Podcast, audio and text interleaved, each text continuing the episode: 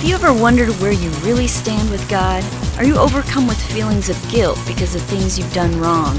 Are you tired of religion that focuses on rules that you can't keep? Have we got good news for you?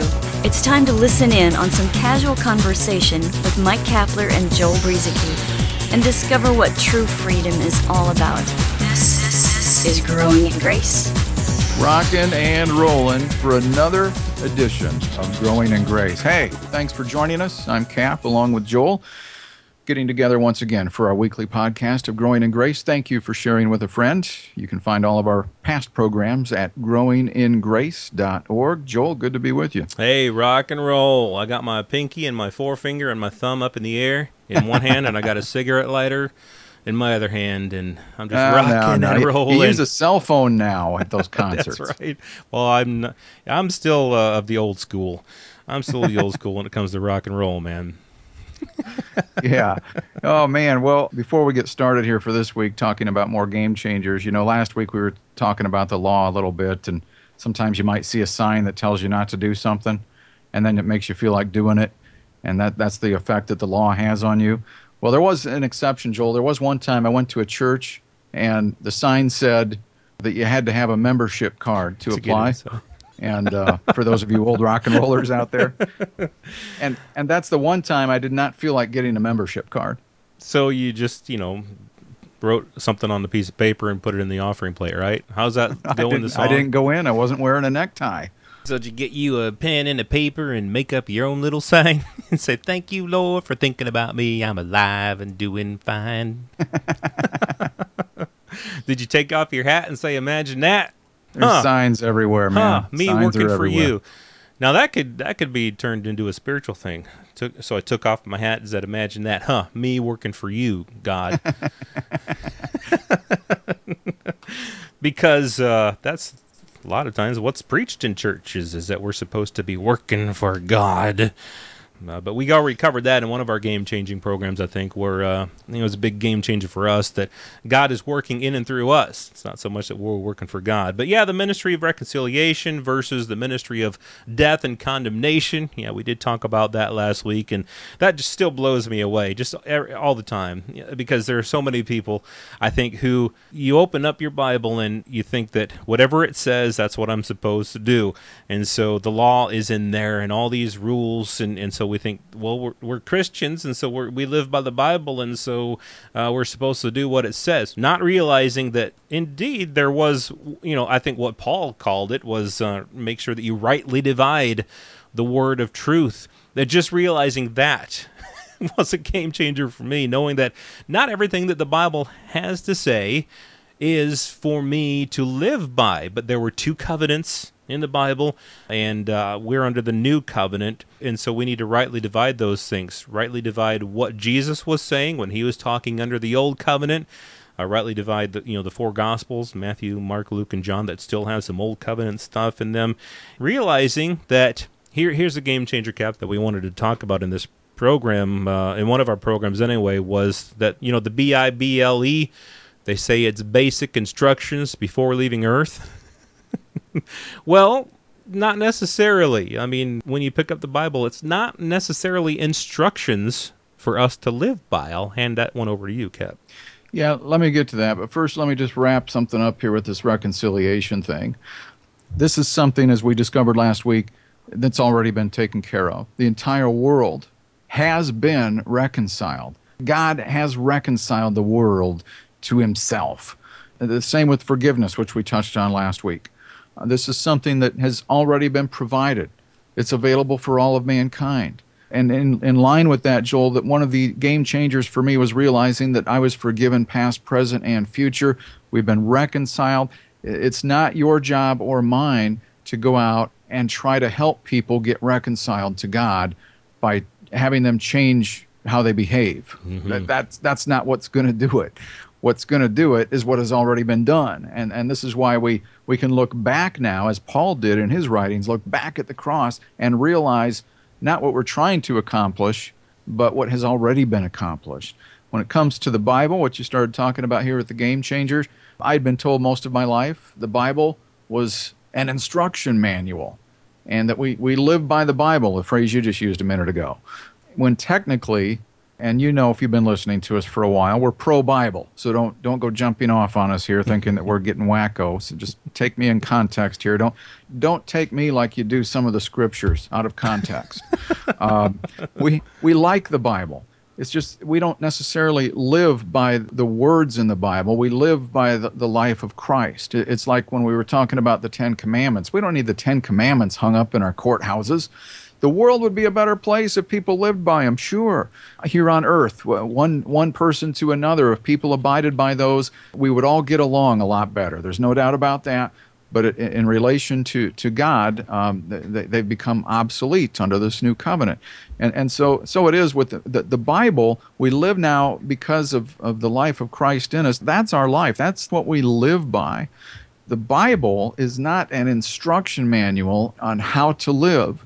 There are some great exhortations in there, but we live by the life of Christ, and righteousness has already been provided for us. That's a part of our new identity in Christ. That was another huge game changer. Understanding who you are in Christ, Dr. James Richards said that that is a lifelong battle.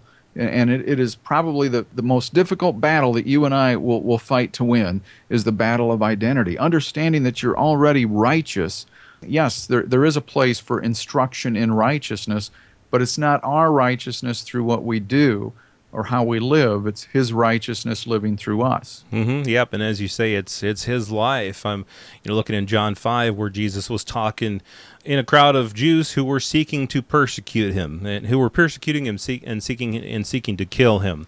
Obviously, they didn't believe that he was the Messiah. He didn't believe he was the Son of God. And uh, one of the things that he said to them in a, in a pretty long uh, series of statements that he made to them in John five thirty nine, he said, "You search the Scriptures, for in them you think you have eternal life."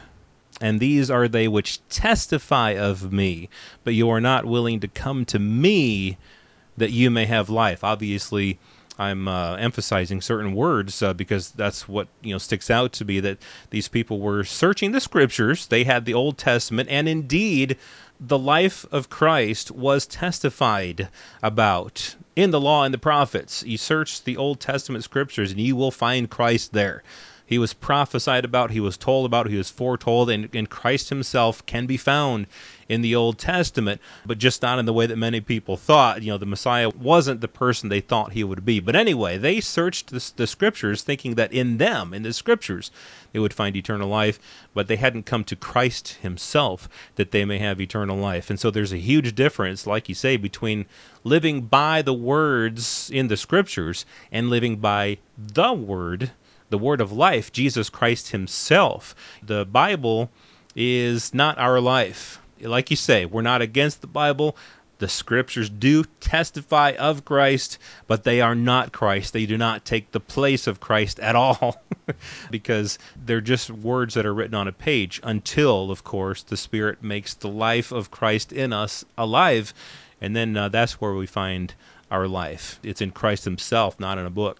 Yeah, I mean, you ask most people today when you use the phrase the the word of God, or you know they'll usually think of the Bible. Hold up the Bible. People say, open up the Word, and there's nothing wrong with either one of those. But the the Word isn't just this. It's it's not this Bible in front of me here. It, it's it's Jesus Christ. He he's the living Word, the the Word that became flesh. John said and and so you can see the difference there. And you know, as as as good and true and pure as the written word is, our understanding of this is not perfect, and that's why you've got so many different religions out there that uh, have so many different points of view. And I think you touched on it just a little bit ago, Joel. There's there's a lot of things taken out of context. Maybe we do it sometimes too. I don't know.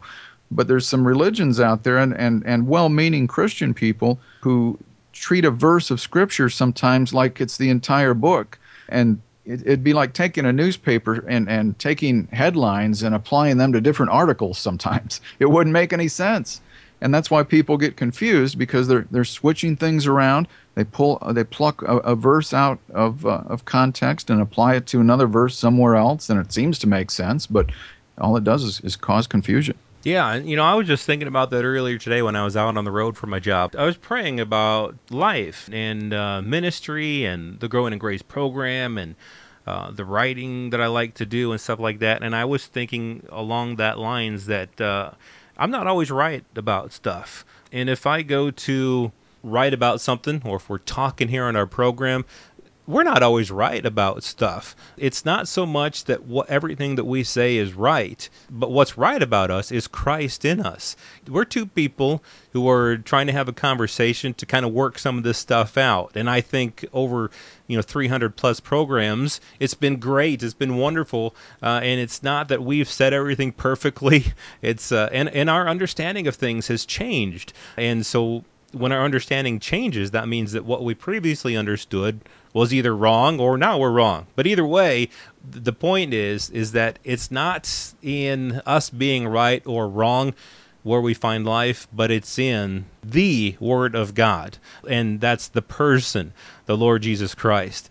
And so, uh, you know, knowing that Christ Himself is my life, and I want to, I want to understand things properly. I want to have a good perspective on things. But if I don't, it's it's okay uh, because what's right in me again is Christ Himself. Matt, you said a mouthful, which we're used to on well, this was I program, right? by the way. It was Christ in me. In that case, I won't make fun of you, um, even though I started to. Uh, you know what you said there, though, Joel, is is really the case with me.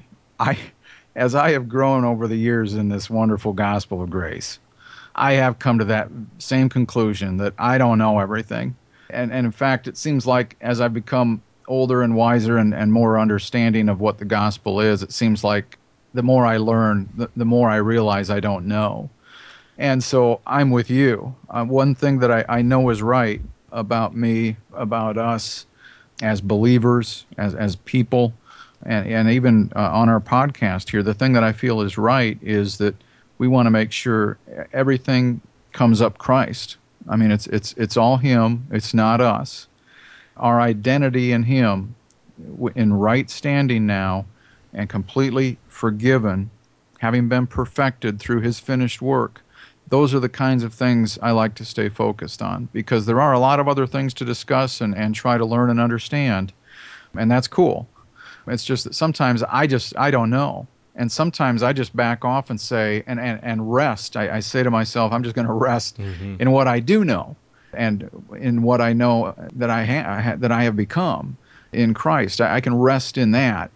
I, I, may not have all the answers on some of the other stuff, but I, I can rest in that. That's a, a good place to be. Yeah, there's wisdom in them there words right there. Well, um, more game changers coming up, and uh, one thing that was a game changer to me that we uh, will talk about next time on Growing in Grace is this thing that's called the exchanged life, the great exchange. My old life and Adam exchanged for Christ's very life in me. My sins exchanged for God's righteousness. Uh, so we'll talk about that next week and maybe some other things as well on Growing in Grace. This has been Growing in Grace with Mike Kapler and Joel Brueseke, heard online through various internet sources around the world each week. To access hundreds of past programs, visit graceroots.org. Share it with a friend and listen again next week for more Growing in Grace.